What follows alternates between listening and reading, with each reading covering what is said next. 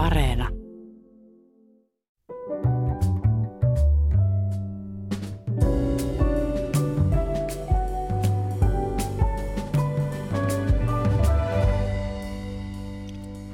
Hyvät ihmiset, enää muutama päivä sitten juhlimme joulua.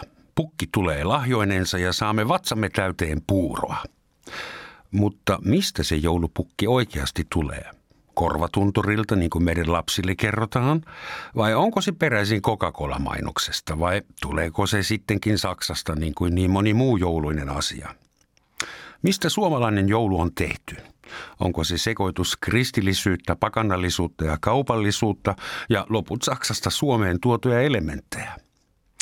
Suomalaisen joulun identiteettiä analysoidaan tänään täällä armotta ja ankarasti ja vierainani ovat tutkija Jere Jäppinen ja saksantaja Gabriele Schreivasara. Hyvää huomenta, guten morgen, tervetuloa ja kiitos kun tulitte. Huomenta. Gabi, ikävä kyllä tänään täytyy puhua suomea. Ainakin tunnin verran. Äh, mutta aloitetaan kuitenkin järjestä, että sä oot tutkijana joutunut joulun kanssa tekemisiin. Että millä tavalla olet joulua tutkinut ja miten joulua tutkitaan? No en oikeastaan varsinaisesti ole joulun tutkija. Että mä olen työssäni Helsingin kaupunginmuseossa joutunut siihen asemaan, että minulta toimittajat aina kysyy joulusta. Että se on jo parikymmentä vuotta ollut näin. Ja siinä on sitten tullut luettua kaikenlaista joulusta. Mutta itse olen tutkinut joulua aika pieneltä osin. Että joulukukkia jonkin verran ja olen tehnyt esitelmiä muun muassa mm. pikkujouluista ja muista. Mutta en voi sanoa varsinaisesti tutkineeni joulua. Mutta perehtyneeni asiaan. Mutta sulle on siunaantunut tai tapahtunut semmoinen rooli, no näin, että, se, että sulta kysytään aina, kun kysymys on joulu. Että... Miltä se tuntuu, Joo, jouluistuminen? No se, niin, no se on vähän semmoinen päivystävä joulu, joten vuosittain näitä yleensä tulee, mutta hauska näistä on kertoa ja jouluhan ihmisiä aina tavattomasti kiinnostaa, että se on vuosittain esiin nouseva aihe. niin, säännöllisin väliajoin. Kiitos, että päivystät tänään täälläkin. Kun meillä on tämä provosoiva väite otsikossa, että joulumme on saksalainen, niin kysytään nyt aidolta maahanmuuttajalta Gabi Schreivasara. Sä taidat olla niitä harvo, harvoja saksalaisia, jotka on asunut Suomessa vielä kauemmin kuin minä. olla, Montako kyllä, vuotta jo. sulla on mittarissa? Um, 42. No niin, voitit tämän pienen skavan. Muistatko edes jotain saksalaisista jouluista, sun nuoruuden, lapsuuden jouluista? No aika paljon kyllä ja aika paljon tästä olen myöskin löytänyt Suomesta sitten, kun, kun muutin tänne. Niin se on mun seuraava kysymys, että kun tulit Suomeen ja tutustuit suomalaiseen jouluun, niin miltä se vaikutti sun silmissä? No tosiaan osittain hyvin tutulta ja osittain vieraalta. Vieraalta lähinnä ruokailun suhteen. Mm-hmm. Et muut tavat oli aika lailla samantapaisia. Eli joulupukki, koristeet? Koristeet kyllä ja um, laulut osittain myöskin. Niin osahan on ihan lainatavara, tuontitavaraa. Mm. Tosin meillä oli näin, että lahjat ei tuonut joulupukki, vaan Christkind, eli Jeesuslapsi, jota ei tietenkään nä- näkynyt. Eli ne lahjat vaan ilmestyi jotenkin joulupuun alle, joulukuusen alle. Okei. Okay. Et se oli uutta minulle, että joulupukki tulee. Joulupukki tulee käymään. Mm-hmm. Uh, mutta teille tuli kuitenkin Nikolaus kuudes päivä, Kyllä. niin kuin meillekin. Kyllä tuli ja vähän luetteli, mitä paha ollaan tehty viime vuonna, mutta kuitenkin niin vähän, että silti saatiin sitten pieniä lahjoja. Ei tullut rangaistuksia. Ei, ei. Siis tähän joulupukkihahmoon ja hänen, äh, hänen kätyriinsä tai apulaisensa palataan vielä. Äh, mitä sä sanot, Jere, kuinka paljon on saksalaista folkloriikkaa Suomen joulussa? Onko se yli puolet? No se on vaikea antaa mitään prosenttiosuuksia. Että jouluhan on kaiken kaikkiaan aikamoinen sekametelisoppa, eli tällaisia siis kulttuurisia elementtejä on tullut eri aikoina eri suunnista. Ja Saksa on tietysti, että kaikki tulevat näitä suoraan Saksasta, että myös Pohjoismaiden välityksellä. Mm. Ja kuten kaikki tavat, kaikki kulttuuri on enemmän vähemmän lainatavaraa, mutta ei nyt ehkä prosenttiosuuksia voi antaa. Mutta kyllä siis totta kai Saksa on ollut hyvin keskeinen vaikutonlähde muutenkin kuin joulun, siis koko kulttuurin ja talouden suhteen vuosisatojen ajan. Saksa oli niin vahva tämän talouden ja kulttuurin voimakeskus, että se säteili koko Itämeren alueelle aina keskiajalta oikeastaan 1900-luvun puoliväliin asti, niin se suunta oli aina Saksasta pohjoiseen. toiseen. Ja, se, ja sitten tietysti reformaatio voimisti sitä entisestään. Olisin just kysynyt. Joo. Luterilla oli varmaan on, osuutta. On, on, koska reformaatio sitten entisestään voimisti Saksan vaikutusta, koska luonnollisesti Saksa oli protestantismin keskeisin maa ja sitä myötä sitten Pohjoismaissa Saksan vaikutus entisestään kasvoi sitten uskonnollisiin tapoihin liittyvissä asioissa. Mutta sitten täytyy muistaa myös, että, että niin kuin uudemmat joulutavat on oikeastaan muotoutuneet vasta 1800-luvulta alkaen. Ja silloin oikeastaan ei niinkään uskonto, kun Saksan erittäin voimakas kaupunki- ja porvariskulttuuri kulttuuri ja toisaalta kaupallistuminen, eli Saksan teollisuus vaikutti siihen, että Saksa tuotti valtavasti joulun liittyvää tavaraa ja kuvastoa ja muuta, joka sitten levisi pohjoiseen päin. Eli se oli kuitenkin se kaupallinen ulottuvuus, joka tai sitten saavutti Suomen. No sekin. Eli siis, että siis no, nykyisen joulun muotoutumisessa kaupallistuminen on ollut hyvin keskeinen asia myös, mutta siinä on monta muutakin elementtiä, eri-ikäisiä elementtejä. Sä sanoit, että porvaristo nimenomaan alkoi viettää Suomessa joulua saksalaiseen tyyliin. Niin mitkä olivat nämä elementit? Mitä, mitkä olivat ensimmäiset Saksasta tulee tai Keski-Euroopasta tulee yksi joulukuusi? No se on oikeastaan, no näitä on taas niitä eri-ikäisiä, eri-ikäisiä vaikutteita, että jos nyt ruvetaan nyt aikajärjestyksessä luettelemaan, niin sanotaan jo ihan se sana jouluhan on vanha germaaninen laina. Eli se on itse asiassa lainautunut Suomeen parinkin kertaan. Eli sana juhla on hyvin, hyvin vanha germaaninen laina, joka sitten mm. myöhemmin sama sana lainautui Ruotsista uudelleen muodossa joulu. Eli näinkin vanhoja juuria on, mutta kyllä siis Suomen kaupungeista tiedetään vaikkapa joululahjat, jotka on saksalainen tapa alkujaan, niin niistä on tietoa aivan 1700-luvun alusta, että on, on, tämäkin tapa on tunnettu, se on sitten vasta myöhemmin 1700-luvulla yleistynyt. Mm. Mutta sitten just tähän nykyisen jouluihin tuttuihin piirteisiin, niin 1800-luvun tuotetta on just joulukuusi, joka kotiutui 1800-luvun alkupuolella Suomen kaupunkeihin. Mm. Joulupukki, no siis sanotaan, se on hyvin monimutkainen juttu ja siihen palataan vielä, mutta mm. siinä 1800-luvun mittaan tämä saksalainen joulukuvasto – asettu Suomeenkin. No sitten joululaulut, no tietysti alkaen jo jouluvirsistä, että, että vaikkapa Enkeli taivaan, joka tuli jo 1600-luvun alussa, käännettiin ensimmäisen kerran suomeksi. Ja sitten myöhemmin 1800-luvulla sitten nämä uudemmat joululaulut, jotka sitten joulu ja juhla oli ensimmäinen tällainen suuri uudempi joululauluhitti, joka mm. sitten inspiroi sen, se ei taida edes olla luterilainen alun perin. Ei, ei. Tulee katolisesta ei, se, on, se on, sehän tulee Itävallasta alkujaan, Salzburgin niin. tienoilta. Mutta se oli suuri kansainvälinen menestys aikoinaan joulu- ja juhla. Ja sehän itse asiassa kulki kansanlaulun nimellä, että ei, oli unohdettu, että se on sävelletty ja kirjoitettu. Ja se toimi sitten ikään kuin mallina sille, että ruvettiin kirjoittamaan uusia joululauluja. Ja, ja Suomessakin alettiin sitä luoda omia joululauluja. Mm.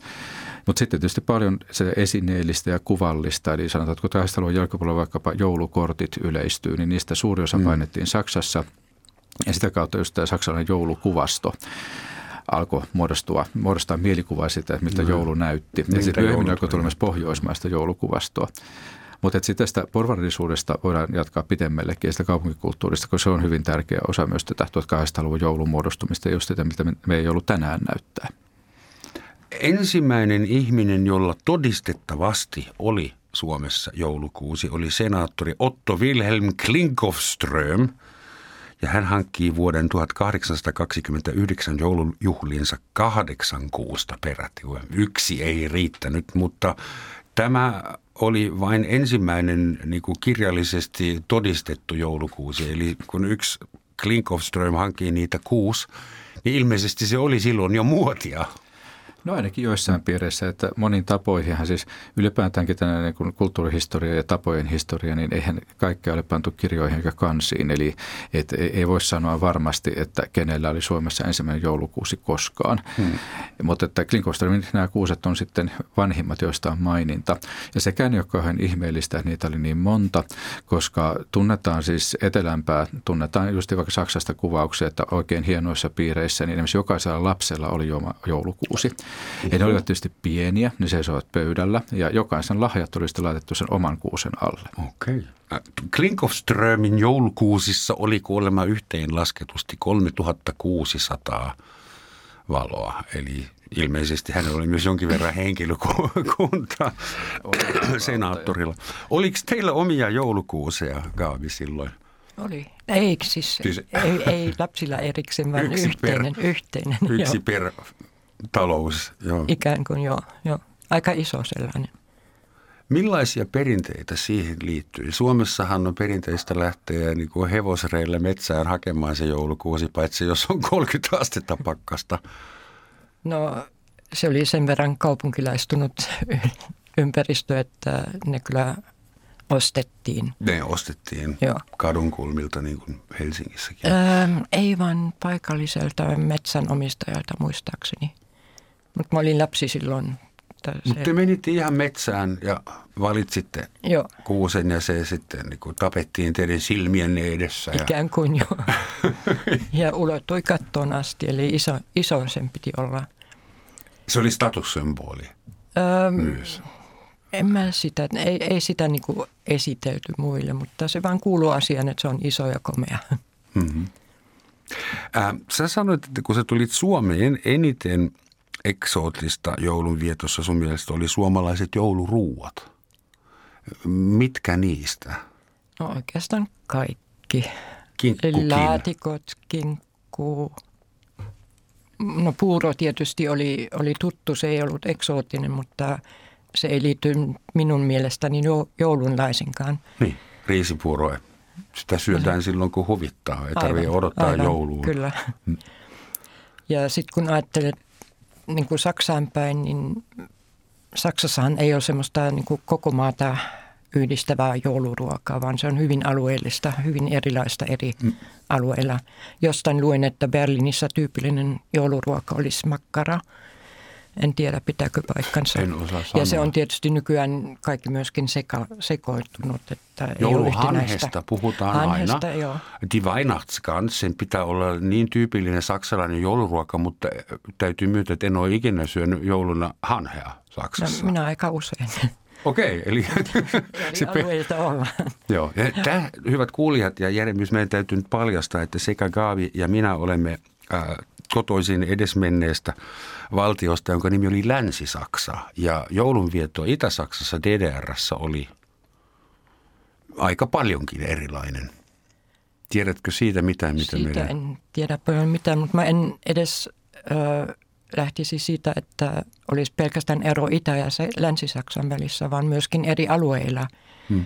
Et esimerkiksi mun isovanhemmat tulivat Hessenistä – toiset isovanhemmat. Ja heillä oli eri, heiltä tuli just tämä hanhi-perinne meille, mm-hmm. kun taas isäni vanhemmat oli Reeninmaalta, jossa oli erilaisia ruokia. Et, ja vähän erilaisia muitakin tapoja, että semmoista yhtenäistä saksalaista tai yhtenäistä länsisaksalaista jouluruokakulttuuria. Niin. Hmm, ei ollut, vaan se on alueellista. Hmm. DDRssä oli sikäli, siis äh, kuulemma joissakin äh, Neuvostoliiton alusvaltiossa tai neuvostotasavalloissa oli joulu ihan vallan kielletty. Ei saanut olla joulukuusia julkisilla paikoilla ja virolaiset joutuivat juhlimaan joulua suljettujen verhojen takana kotona, mutta DDRssä äh, valtio tajusi heti, että emme tuolle joululle oikein mitään voida jaetussa valtiossa. Ja kun länsisaksalaiset lähettivät sitten hyviä ruokia ja tavaraa, josta oli idässä pulaa, esimerkiksi manteleita. Jossain vaiheessa ää, tuli Stollen vientikielto. Ei saanut lähettää joulustollen leivoksia Itä-Saksaan, ettei itäsaksalaiset huomaa, kuinka, kuinka heiltä puuttuu sokeria, oronsaattia ja näitä – näitä värillisiä makujuttuja, mitä sinne Stollenissa on, ja, ja, ja rusinoita ja manteleita. Mantelit oli kaikesta. Ja DDRssä sitten ää, joulupukki ei saanut olla joulupukki, vaan se oli pakkasukko, niin kuin Neuvostoliitossakin. Ja joulukuusi ei ollut joulukuusi, vaan vuoden loppujuhlakuusi.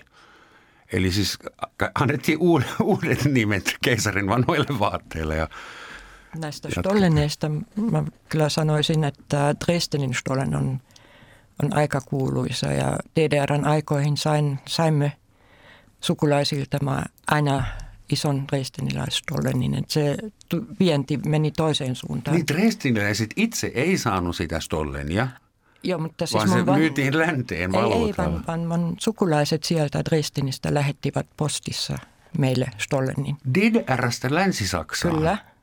Care-paketti? Kyllä. No hyvä, että tämä tulee selväksi. Et iso stollen, joka yleensä riitti jonnekin huhtikuuhun asti. Ah, ja siis se stollenin vientikielto toimii toiseen suuntaan. Ymmärsikö mä sen väärin, että DDRstä ei saanut myydä länteen stollenia, ettei lopu mantelit kesken? Sitä mä en tiedä, mutta siis tosiaan sukulaisilta tuli, tuli DDRstä stolleneita. Joka tapauksessa tästä näkee, että se stollenhan on saksalainen se joululeivos, johon on ympätty kaikki epäterveellinen ja kaikki kallista keittiön kaapista summan mutikassa. Mitäs mieltä olit lipeäkalasta? Oletko tutustunut siihen? Öm, en itse asiassa. Sitä ei meillä koskaan ollut pöydällä. Suomessa Suomessa, jo. myöhemmin. Joo. Minä sain kerran nauttia siitä ja se kyllä riitti. Mistä se lahjaperinne sitten tulee? Sä sanoit, että sekin tulee Saksasta. Eikö suomalaiset antanut toisilleen lahjoja jouluna ennen? No se lahjaperinne on aika moniulotteinen, että siis se menee vanhoihin aikoihin. Siitä on jo monen sadan vuoden takaa tietoa siitä, että, että siis sekä joulun että uuden vuoden tienoilla on annettu lahjoja. Mun on ollut usein tällaisia siis No niin, kun mitä sanotaan, lahjahan usein siinä on tiettyjä taka-ajatuksia, että oli tapana, että alemmat antoi ylemmille ja ylemmät alemmille. Eli siinä vahvistettiin tällaisia siis siteitä hmm. isäntien ja alempien välillä niillä lahjoilla, ja ne oli usein uuden vuoden lahjoja. Mutta sitten tällaista ihan perheen sisäistä lahjoista on kyllä 1600-luvulta tietoja Saksasta. Ja se vanhin tieto Suomessa, niin se on ihan vuodelta 1705 Turusta, jossa erään kauppiaan taloon oli murtauduttu ja sitten kun sitten valiteltiin oikeudessa, mitä oli varastettu, niin varastettu muun muassa lahjo, joululahjoiksi tarkoitettuja silkkinauhoja. Eli sellaisia pieniä perheen sisäisiä lahjoja, sellaisia ne oli vielä pitkään sen jälkeenkin. Eli usein sellaisia vaatetavaraa tai itse tehtyjä käsitöitä tai jotain varsin pientä oli lahjat 1700-luvun lopulla ja 1800-luvun alkupuolella vielä. Sitten niissä oli usein hauska värssy. Ja tällaista värssyistäkin on käsittääkseni tietoja myös Saksassa, että pitää olla lahjariimi. Ja on kyllä runo siinä, että ainakin Ruotsissa se on vahva perinne. Mä en muista. Kyllä meidän piti sille Nikolaukselle kuudes päivä joulukuuta aina joku loru resitoida ja jotain piti opetella ulkoa, mutta siitä on kyllä nyt liian kauan. Muistatko sinä, Kaavi? En, en muista. Sama me, juttu. No. Tuosta, kun sä sanoit, että, että oli murtauduttu ja varastettu joululahjaksi tarkoitettuja silkkinauhoja, niin tuosta murtautumisesta tulee mieleen, törmäsin semmoisen hauska juttu, että Tapanin päivänä ilmeisesti Suomessa on ollut ää, tapana tehdä aika ilkeitäkin jekkuja ihmisille. Et esimerkiksi ää, naapurin sauna on saatettu lämmittää salaa. Mä aika uskalias teko. En mä menisi lämmittämään kenenkään suomalaisen saunaa tuosta noin vaan, varsinkaan jouluna. Ähm, lisäksi naapuruston miehet kävivät taloissa kiertelemässä ja kyselemässä, onko tapani tai tahvana kotona. Heitä kestitettiin olueella tai viinalla ja osa porukoista, porukoista pukeutui hullunkurisesti. Joo, no tämä, että tämä kuulostaa aika pakanalliselta. No tässä itse asiassa, tässä aletaan päästä nyt lähelle sitä Nikolausta ja sitä koko perinnettä, mistä joulupukki nousee. Ja muutenkin tämä koko joulun ajottuminen, eli tämä vanha joulu ajottu joulun jälkeiseen aikaan. Eli siis se, että se joulua, se alkoi aatosta ja sitten sitä juhlittiin loppiaiseen asti ja sillä välillä tapahtui kaikenlaista. Ja nimenomaan oli sitä talosta taloon kulkemista, oli naamiokulku, erilaisia hahmoja ja just tätä syömistä, juomista ja, ja naapurien häiritsemistä ja monenlaista hauskanpitoa. Että sehän on nykyään joulun kääntynyt toisinpäin, eli tätä siis tämä adventtiaika ja joulun odotus on se juhlakausi. Niin kuin vaikka pikkujoulukausi, joka jatka, alkaa jo marraskuussa ja jatkuu sitten joulun jouluna ja sitten joulun jälkeen hiljennytään, niin joulu on kääntynyt sillä lailla nurinpäin. Mutta näissä sitten, näissäkin hahmoissa näkyy se Nikolauksen vaikutus. Eli keskiajalla Nikolausta muistettiin silloin 6. päivä joulukuuta pidettiin kulkueita, jossa oli tämä piispahahmo ja sitten oli sen seurana oli monenlaisia muita hahmoja. Että siellä oli myös sarvipäisiä paholaisia, erilaisia eläinhahmoja, erilaisia vartioita, sotilaita, hyvin monenlaista naamioitunutta väkeä oli siinä kulkuessa.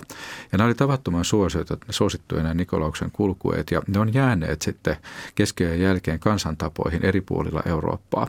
Ja niitä siis karnevaali tulee mieleen tästä. Oliko se yhdistetty niin kuin joulu ja karnevaali? No siinä oli karnevaalimaisia piirteitä. Et se se, se niin muistuttaa sitä toki, mutta ei se ole sama sitten. Mutta te, muistetaan myös, että keskiajallahan joulua edesi paasto, ihan niin kuin pääsiäistä edeltää paasto, niin joulua edesi myös paasto. 40 päivän? Ei, se oli lyhyempi. Se oli pienempi paasto, se joulua edeltävä paasto. Ja siihen liittyy se lipeäkala, jota tässä nyt sitten kauhisteltiin. Että se lipeäkala oli paastoruokaa ja se on itse asiassa meidän vanhimpia jouluruokia, ei vanhin. Eli se, että se on, se on sen keskiaikaisen paaston muisto on se lipeäkala, koska Eli sille ei olisi sovinut pottuilla sille lipeä kalaa. Niin, niin. Joo, mutta joka tapauksessa niin tämä kulkue, niin niistä kulkuehahmoista niin periytyy. Monet näistä, Saksassahan tunnetaan eri, olemme puhetta tässä ennen lähetystä olemista Knecht Ruprecht-hahmosta ja mm. monista muista tällaisista olennoista, joita joulun aikaan nähdään ja niin ne useat periytyy tästä Nikolauksen kulkueesta. Ja, ja samoin siis tämä Suomen, Suomessa vanha perinteinen joulupukki, joka siis näytti pukilta, jolla oli tuohinaamio ja sarvet ja talja selässä, niin se uskotaan ainakin, tai siis no ei sitä suoraa tietoa, mutta että oletetaan, että se olisi myös perua näistä Nikolauksen juhlakulkueiden eläinhahmoista. Hmm. Ja sitten se, että kuljeskellaan talosta taloon hassuissa vaatteissa ja järjestetään kaikenlaista sekaannusta ja hämminkiä, niin jäynää, niin, jäynää ja muuta, niin siis se on näiden ilmeisesti näiden keskiajan kulkueiden jäänne. No nyt joulusta on tullut suorastaan tylsää, jos sitä vertaa tähän, että rauhan juhla ja kaikki makaa mukavasti vatsat Joo. Joo, no kyllä se semmoinen äh, asiallistuminen, että sanotaan, että jo 700-luvulla alkaa sellainen tietynlainen joulun asiallistuminen, eli että alettiin tällaisia perinteitä, alettiin tietysti ylhäältä päin, alettiin pitää sitten epäjärjestyksenä ja – ajanhukkana ja laiskistamia ja kaikella taikauskona. Nytkin hyvä joulu on viranomaisten mielestä sellainen, jolloin ei tapahdu mitään. Tuota, toi joulupukki änkee nyt tänne areenan keskellä, mutta puhutaan vielä hetken jostain muusta. Että mun mielestä yksi jouluperinne, joka on suht uusi ollut Suomessa, on nämä jouluvalot. Totta kai Suomessa on niin pimeä, että kaamoksen aikana on aina näitä lyhtyjä, kun on juhlat, niin ovi merkataan kahdella lumituikulla, niin porukka löytää sisään. Mutta nyt viime vuosina on tullut LED-vallankumous. Muistatteko, kun ensimmäiset ledit tuli, oli vain sinisiä ja valkoisia ja niistä lähti tosi kylmä valo. Musta oli ihan hirveä, kun kaikki näytti vielä kylmemmältä – ja nyt meillä on näitä lämmin, lämmintä valoa antavia ledejä ja, ja, ja niitä on miljardeitaan. Et koskaan ei ole ollut niin paljon valoa Suomessa ulkona. Vaikuttaako se teihin? Jouluvalojen ripustaminen, sehän oli aina juttu Suomessa. Mm. Aleksanterin kadun valo. Mm. No siinä on siis valohan on peria, joulu on valon juhla noin ytimeltään. Että jos ajattelee, kir, niin, mutta kirkossa, kirkon, kirkkohan näkee, että joulu on valon juhla myös siis niin kuin hengellisessä mielessä. Mut, ja, ja siihen liittyy no, niin juuret ei mennä niihin, mutta joka tapauksessa se valo on ollut myös hyvin konkreettista. Eli jos ajatellaan menneitä vuosisatoja, jolloin siis Suomessa ja pohjoisessa muutenkin talvella on hyvin pimeää, ja sen ajan valon lähteillä oli hyvin vaikea sitä pimeyttä murtaa. Eli siis se, että kun kynttilät oli ylellisyyttä, kynttilät oli harvinaisia, ne oli kalliita. Paljon, eli Suomessa siis tavallinen kansa käytti päreitä ja eli siis sen lieden hehkun varassa. Eli siis valoa oli hyvin, hyvin vähän. Mutta sitten kun mentiin joulukirkkoon, se oli aivan kauttaaltaan täynnä kynttilöitä ja kirkkaasti valaistu. Ja, ja se elämys on sen ajan ihmiselle ollut aivan huikea. Hmm. Ja, ja sitä kautta niin siis kynttilät ja kynttilöiden valo on se kaikkein vanhin joulukoriste ja joulun merkki. Ja nyt tietysti valaistusteknologia on muuttunut kovasti. 1800-luvun lopulta alkaen on tullut sähkövalo ja monia asia johdannaisia. Se on sitten mahdollistanut sitä joulun valoa aina vaan enemmän. Joulukadut, niihin tutustuttiin jo 20-luvulta alkaen. Hmm Ja oikeastaan vasta esitetysti kodeissa vähitellen on tullut sähkökynttilöitä ja muuta ikkunatähtiä ja kaikkia muita valolaitteita. Mutta oikeastaan vasta LED-tekniikka on mahdollistanut sen, että kuka vaan saa oman joulukadun pihalleen. Niin, sitä, kuka vaan voi liotella niin, nykyään eli se, se, on, se on halpaa ja helppoa. Eli, eli siis saa aivan tuhlailla sitä valoa. Eli tavallaan se, se että se on vain yksisesti muuttunut mahdolliseksi. Ja sitten se on saatu esikuvia maailmalta, mutta että se on yksisesti nykyaikana ihmisillä on varaa ja mahdollisuus siihen. Ja sitten kun niitä jouluvaloja nykyään tai näitä kausivaloja pidetään kuukausitolkulla, niin joskus tulee vaan mieleen, että niiden, se on ensinnäkin halpaa ja toisekseen niin niiden ripustaminen on niin vaivalloista, että samalla vaivalla mm. pitää sitä vähän kauemmin. Ja ne saa jopa makkaratalon näyttämään ihan kivalta täällä Helsingissä. Kaavi, ihan eri kysymys. Sä oot saksantanut kymmeniä vai pitääkö jo sanoa satoja suomalaisia teoksia, Noin kirjoja? Sata. Huh? Noin sata. Noin sata. Plus miinus vähän.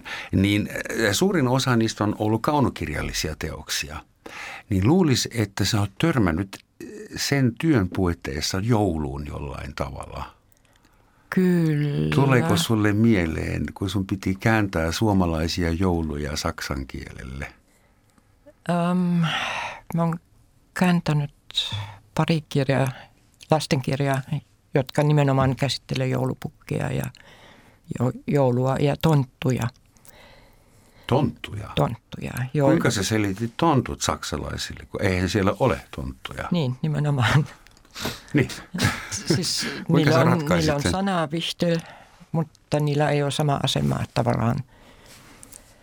Et vähän joutuu sitten selittelemään. Mm. No mutta selitellään nytkin, että mikä ero on saksalaisilla vihtelillä ja suomalaisilla tontulla? Se on tärkeää. Joo, no sanotaan näin, että, että mulla ainakin ei ollut tämä joulupukki äm, tausta niin tuttu, koska tosiaan meillä tuli kristkin tuoman mm-hmm. lahjoja. Eli sellainen ajatus, että joulupukilla on, on tavallaan avustajia, jotka ties mitä tekevät, niin, niin se oli minulle uutta. uutta. No. Mutta Uutta oli varmaan sekin, että joulupukki on naimisissa, että on olemassa joku joulumuori. Aivan, niin. kyllä. Ja. Luterilaiset. tuntuu, että, että esimerkiksi Mauri Kunnaksen kirjojen ansiosta tämä, tämä ikään kuin suomalainen joulupukki on pitkäsen kotiutunut myöskin Saksaan. Et se ajatus, että sillä on näitä avustajia, näitä tonttuja, niin ei ehkä ole enää niin, niin vieras kuin mitä se oli minulle silloin. Siinäkö Saksan sitten Mauri Kunnaksen joulu? En, en. Ha, mutta joo. Eli tarkoittaako se sitä, että suomalainen joulu valtaa alaa Saksassa? No se menisi jo vähän liian pitkälle, mutta, mm. mutta joulupukin hahmo ehkä on, on kuitenkin saanut myöskin suomalaisia piirteitä kenties. Mm.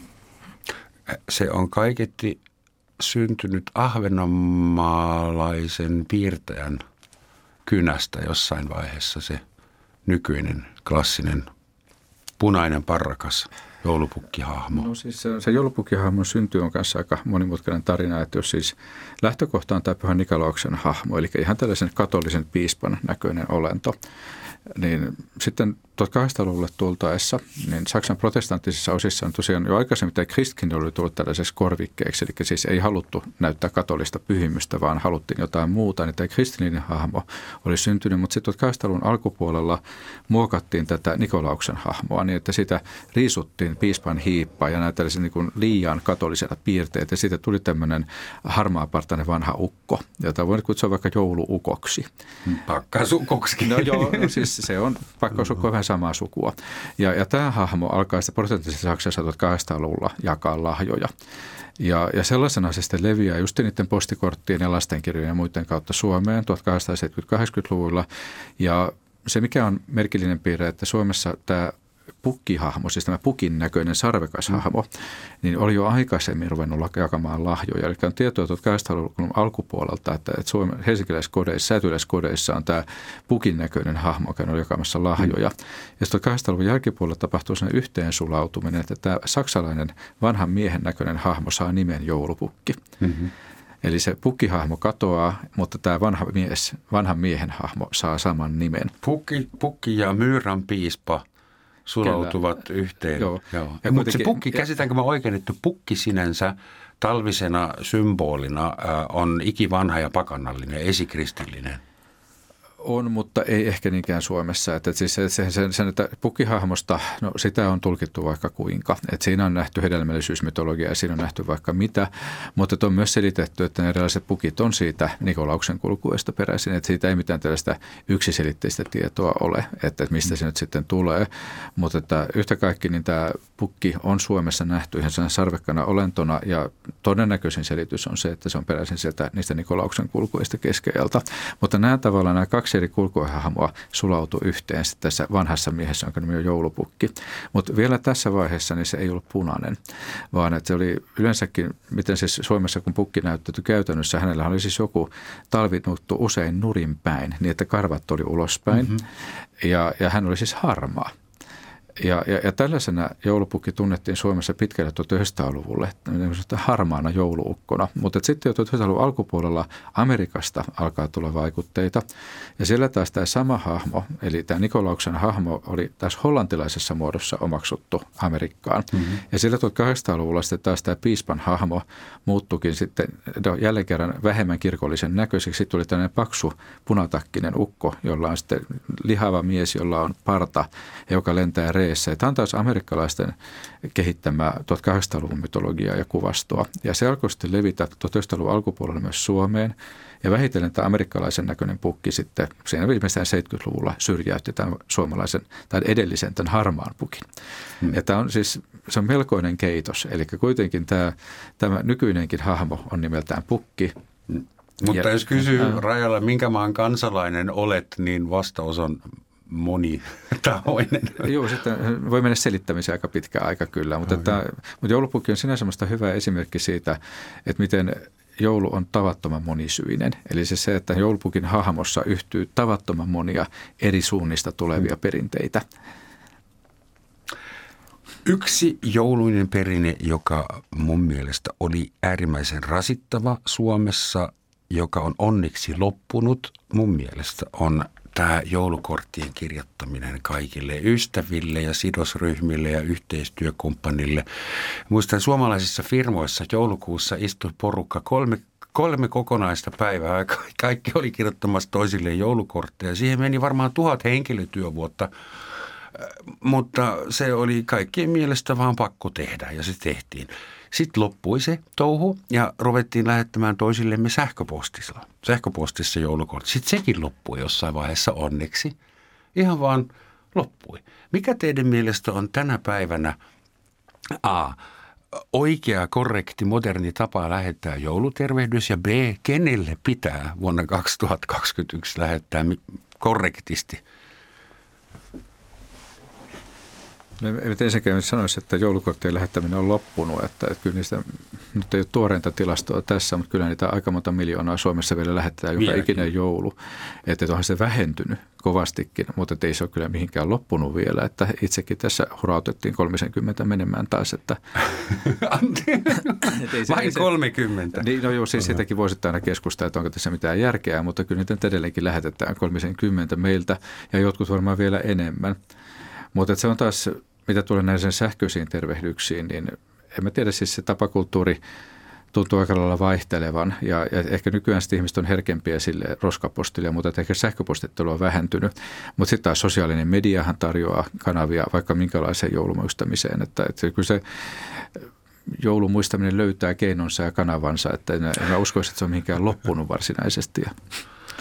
Joulu on, tulee aina läpäisyperiaatteella. Hyvät ihmiset, tämä on Yle Radio 1, tämän vuoden viimeinen suora maamikirja. Ja tänään mietitään, kuinka saksalainen tämä meidän suomalainen joulumme viime kädessä on, kun vähän tarkemmin katsoo. Ja studiossa vieraanani ovat äärimmäisen kokenut saksantaja Gabriel Schrei-Vasara ja tutkija Jere Jäppinen. Seimi. Kuuluuko seimi suomalaisen kuusen alle vai onko se – tuontitavaraa, pitääkö se hylätä kulttuurisena omimisena? Koko jouluhan on kulttuurista omimista, se pitäisi varmaan koko, kokonaisuudessaan kieltää. Mutta seimi. No seimi on siis no jos mennään sinne Saksaan, niin seimi, siellä oli pitkään oli tämmöinen kulttuurinen raja, että seimi oli katolinen joulukoriste ja joulukuusi oli protestanttinen joulukoriste. Mutta sitten Saksassakin tämä on unohtunut, eli joulukuusi ja seimi löytyy ihan nätisti vierekkäin ihan minkä sortista kirkosta vaan.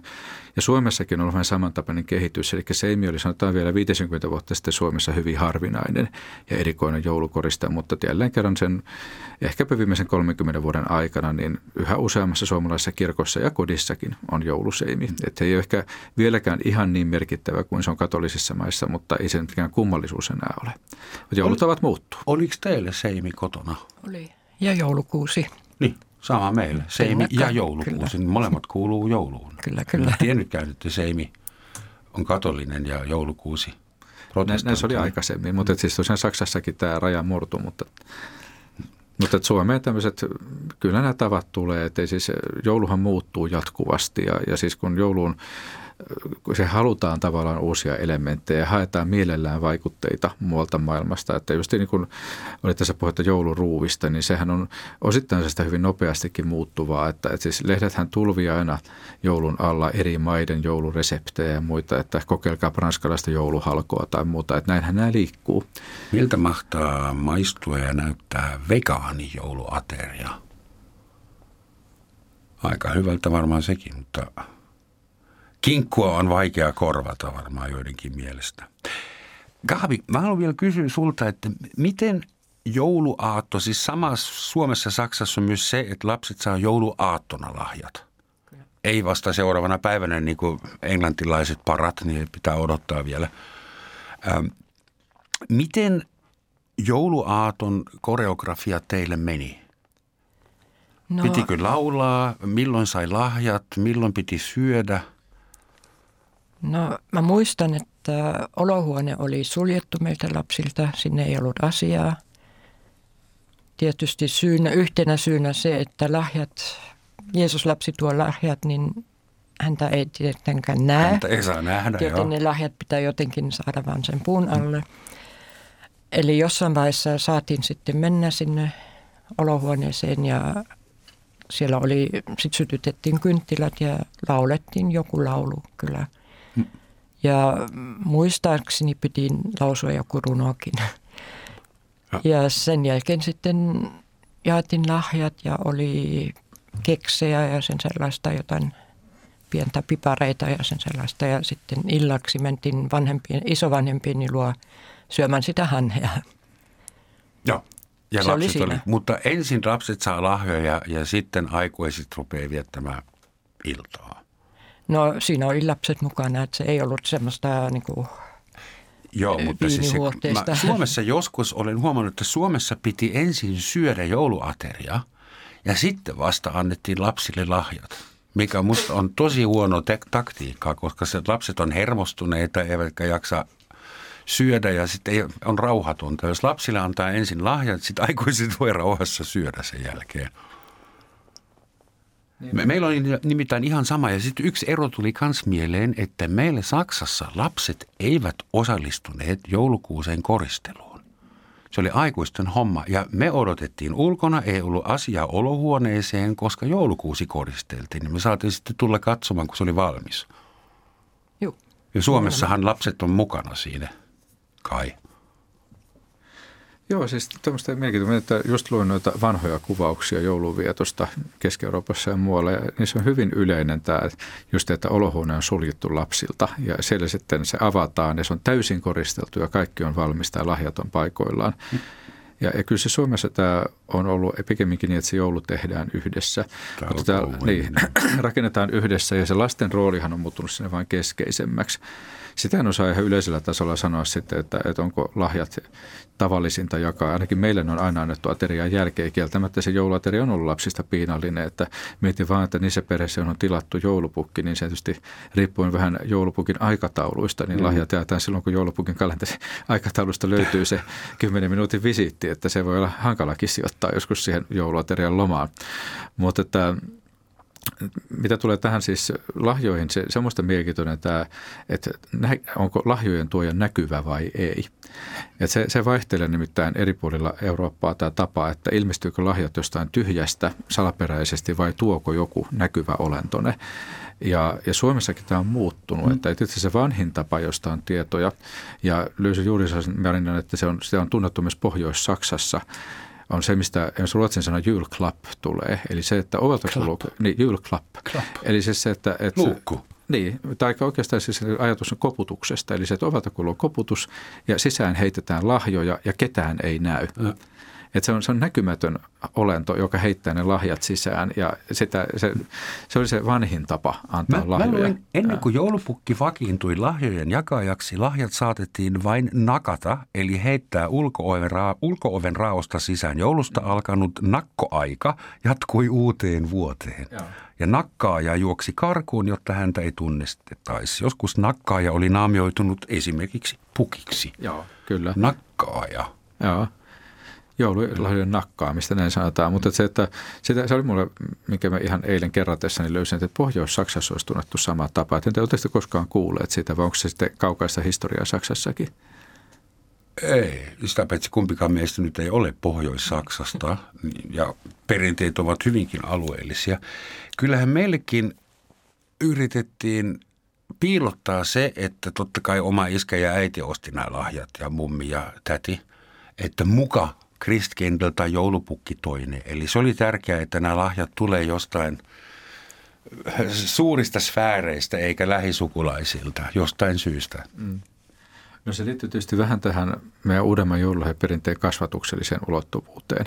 Eli se, että, että 1800-luvulla kun joulu muotoutui nykyiselleen, niin se oli myös tällaisen porvarillisen perhe- ja kotikulttuurin aikaa. Ja, joulusta tuli, joulun merkitys kasvo vuoden suurimmaksi juhlaksi juuri sen takia, että se sopi niin hyvin tähän perhekeskeiseen ajatteluun. Eli joulu oli tavallaan tällainen perhekeskeisyyden ylistyksen huipentuma, jossa tämmöinen kuuliaiset, tottelevaiset lapset ja rakastavat vanhemmat oli joulun ydin. Ja sitten se oli myös kasvatuksen ulottuvuus oli joulussa. Että niin kuin tässä oli aiemmin puhetta, että, että jouluna oli tavallaan lasten elämässä se, että jolloin suuresta kirjasta luettiin vuoden kaikki pahat teot ja muut. Ja siis tavallaan tämä niin kuin yksi syy näihin tässä lahjan antajahahmojen kehittymiseen oli se, että tarvittiin tämmöinen yliluonnollinen auktoriteetti. Joo. Eli se, että joku, joku vanhempia kyvykkäämpi valvoo lapsia kaiken aikaa ja sitten jouluna tämä valvonnan tulos nähdään mm. sitten, että, että tuleeko lahjoja vai ei. Pakko kysyä Gabi, muistatko alkuajoiltasi Suomessa, kun täällä oli jouluaattona, raitiovaunut pysähtyivät, bussiliikenne tyrehtyi tyystin, kaikki ravintolat olivat kiinni. Mä yritin mennä diskoon jouluaattona, kun olin yksin kotona ja tajusin, että ei tästä taida tulla mitään. Ei pääse edes ratikalla mihinkään. Joo. Muistatko nämä tanssikielot ja Muistan, joo. Se oli todella joulurauhaa. Miltä susta tuntui silloin? Oikeastaan ihan mukavalta, täytyy sanoa. Et eihän siihen aikaan Saksassakaan, ainakaan meidän alueella, ei ollut semmoista kovin vilkasta liikennettä jouluna. Et se ei ollut täysin suljettu, mutta kuitenkin aika, aika hiljaista. Ja täällä se vähän vielä korostui, että se oli – Musta oli silloin rauha. kyllä täytyy vähän ahdistava. Mä mietin, että, että kyllä näitä ihmisiä täällä pakotetaan nyt oikein ankaralla kädellä olemaan yhdessä.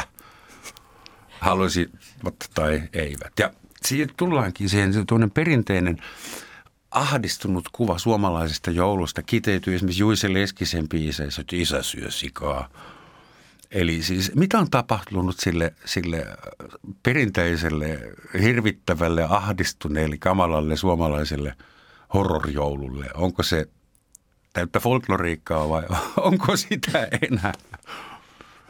No, oikeastaan kaikki vähän saman ilmiön kääntö eri puolia. Eli että tavallaan tämä niin kuin mä mainitsin tämän 1800-luvun tällaisen ihannejoulun, tällaisen, mikä korostaa just tätä perheen yhteyttä ja joka, jossa niin kaikki tällainen puhtaus ja hyvyys tiivistyy siihen jouluun ja kaiken pitää olla täydellistä, niin tavallaan se ihannekuva niin automaattisesti tuottaa jossain määrin stressiä ja ahdistusta, jos ei sitten tätä, mm.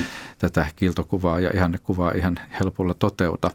Mutta toisaalta sitten tämä no te mainitsit Juusi Leskisen Sika-joululaulun, niin sekin on oikeastaan osa sitä vuosisataista jatkumoa, tästä joulukritiikin. Et siis jatkumoa, jossa siis jo vuosisatojen ajan myös kirkko on kritisoinut mässäilyä ja ahneutta jouluna ja myös tätä kun huomion kiinnittymistä tällaisiin maallisiin tapoihin ja kaiken maailman koristeisiin ja huvituksiin ja mytologisiin hahmoihin ja muihin, että joka vie sitä joulun pääsisällöstä huomiota. Myöhemmin sen tulee vielä uusia sävyjä. 1800-luvulla alettiin kiinnittää huomiota sosiaalisen epäoikeudenmukaisuuteen ja tähän köyhän ja rikkaan joulun vastakkainasetteluun, miten tämmöinen aito joulu on yksinkertainen ja harras ja siihen ei kuulu mikään yletön kulutus. Ja sitten tietysti uudempina aikoina 70-luvulla alettiin vastustaa niin ikään tuhlailua ja, ja nykyään sitten tietysti ilmastokriisi ja ylikulutus ja monenlaiset eettiset kysymykset on tuo taas uutta pontta tähän joulukritiikkiin. Että se, on, se on siis että vuosisatoja vanha Pientä ilmiö. latinkia yhdelle pienelle juhlalle Kyllä, kyllä siis se on, mutta toisaalta niin jos vähän häijysti sanotaan, niin huono omatunto on vanhimpia mm. joulumausteita, että siis se kuuluu vähän asiaan myös sitten. No, tämä kiitos tästä filosofisesta pohjustuksesta. Mä voin nyt heittää sen kysymyksen, että mikä on teidän mielestä joulun yhteiskunnallinen merkitys tänä päivänä? Mä tiesin, että tästä nyt tulee kolme sekunnin hiljaisuus, mutta onko se vieläkin perheyhteisön lujittaminen? Se kaupallisuuskin on jo mennyt vähän ohi, sitä ei jaksa enää kaikki kritisoida, mutta mut niin mihin se joulu on kehittymässä? Mä Tuleeko siitä eilen, nyt tuommoinen mukavuus, hygge, hyggebileet? Olisiko eilen ollut uutisissa juttu joulukirkkokonserteista, joissa nuoria ihmisiä haastateltiin konsertin jälkeen ja he sanoivat, että oli niin, tai on niin mukavaa elää, eläytyä tähän yhdessä, olla yhdessä. Et musta tuntuu, että se on vähän ehkä mennyt yhteisöllisyyteen perheen rajojen yli. En tiedä, onko tämä yli, ylitulkkaus. Mutta... Ja just kun koronan omikron variantti iskee todenteolla. Kyllä kaikilla oli maski siinä kuvassa. Mutta ehkä se oli avainsana, jonka Gabrielle tässä mainitsi, oli nimenomaan se eläytyä. Eli se, että, että nykyään ihmiset on hyvin elämyshakeisia, tunnehakuisia. Eli, eli siis mm, kaiken, kaiken pitää olla kokemuksellista, elämyksellistä. Ja joulustakin haetaan nimenomaan sitä tunnelmaa. Ja tässä oli juuri erään ihmisen kanssa puhetta siitä, että miten hänellä on tullut vähän joulutunnelma haussa. Että hän oikein etsii sitä, että mistä hän saisi sen joulutunnelman. Eli, eli on se tietty kaiho siihen joulun, joulumieleen ja joulutunnelmaan. Ja sitä sitten rakennetaan erilaisilla elementeillä. Ja, ja kyllä siis nykyaika on hyvin elämyshakuista ja tunnehakuista ja siinä mielessä joulu palvelee nykyään ehkä tällaisia tunnetarpeita ennen kaikkea. Joulun pitää kolahtaa kunnolla. joo, joo, ja sitten se tulee aikamoinen paine just siitä, että mikä on nyt se aito joulutunnelma ja joulumieli, että mistä sen tänä vuonna löytäisin mikä se joulumieli oikein on. Että spontaanisti sanoisin, että jouluna pitää olla vähän suvaitsevainen, vielä enemmän suvaitsevainen kuin yleensä. Ja pitää yrittää pysyä lämpimänä, vaikka vähän hatuttaiskin välillä. Ja, niin. Että ainakin mä vaadin itseltäni, jos mä haluan harrastaa joulumieltä, niin mun pitää olla vähän parempi ihminen jouluna kuin yleensä. Sitäkö se on? Ehkä se on tätä idyllistä ihannekuvaa, että, että, että ehkä se on niin kuin monella tavalla olla se parempi itsensä ja myös se kun läheisilleen se parempi. Sehän kuulostaa, siis joulumieleen loppujen lopuksi jokaiselle merkitsee ihan yksilöllisesti, mitä kukakin haluaa ja kuvittelee ja toivoo sen olevan, että ei sitä voi mitään yleistä määritelmää antaa, että mitä se joulumieli on. Yksi iso ero Saksan ja Suomen välillä on se, että Saksassa ei vissiin koskaan ole julistettu mitään joulurauhaa. Tätä mun piti just kysyä, että onkohan asiantuntijalla, tutkijalla tietoa siitä, että miten se on syntynyt?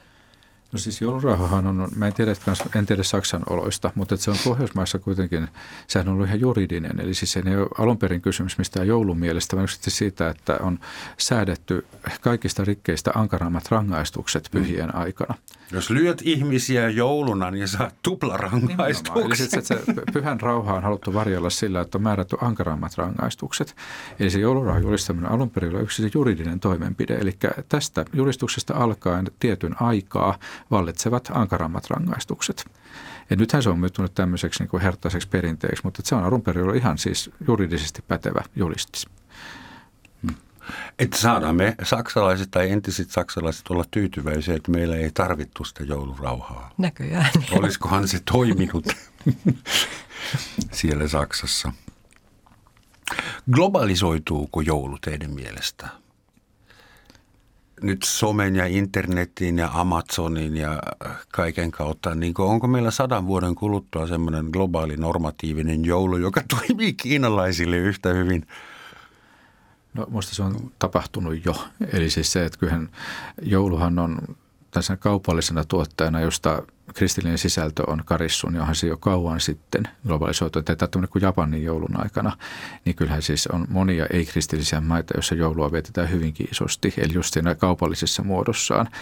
Ja, ja uskoisin kyllä, että, että joulu on tunnettu kautta maailman tavalla tai toisella – pinnallisemmin tai vähemmän syvällisesti, mutta että ei se, musta se globalisaatio on tapahtunut jo, että ei se, ehkä se etenee. Mutta että, Täytyisikö joulun äh, voittokulkua, globaalista voittokulkua sitten pitää kristinuskon lopullisena voittona, kun se on kuitenkin Jeesuksen syntymä, jota juhlitaan jouluna. No, mutta taustallahan on myöskin pakanallinen talvenjuhla, eli eihän se niin syntyjän ole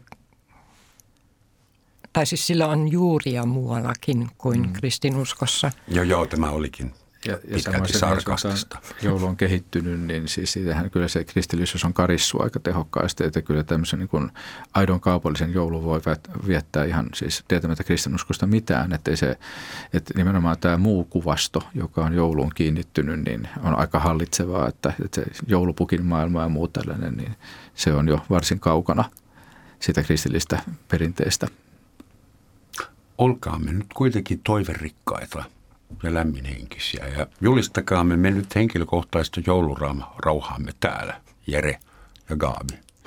Suuret kiitokset teille. Lopuksi vielä sitaatti. Joulupukki on viisas mies ja sen tietää siitä, että hän käy kylässä vain kerran vuodessa. Näin sanoi edesmennyt tanskalais-yhdysvaltalainen pianisti ja koomikko Victor Borje – josta minä en ollut ikinä kuullutkaan mitään ennen tätä. Hei, kiitos teille hyvät vieraat, kiitos teille hyvät kuulijat, hyvät kollegat, hyvät ystävät seurasta ja koko tästä vuodesta. Hauskaa ja rauhallista joulua, elämyksellistä ja tunnerikasta ja hyvää uutta vuotta teille kaikille. Ja nyt on Kaabi meidän vuoro. Frohe Weihnachten und ein gutes neues Jahr. Und tschüss. Und tschüss. Und tschüss. Tschüss ja hyvää joulua kaikille.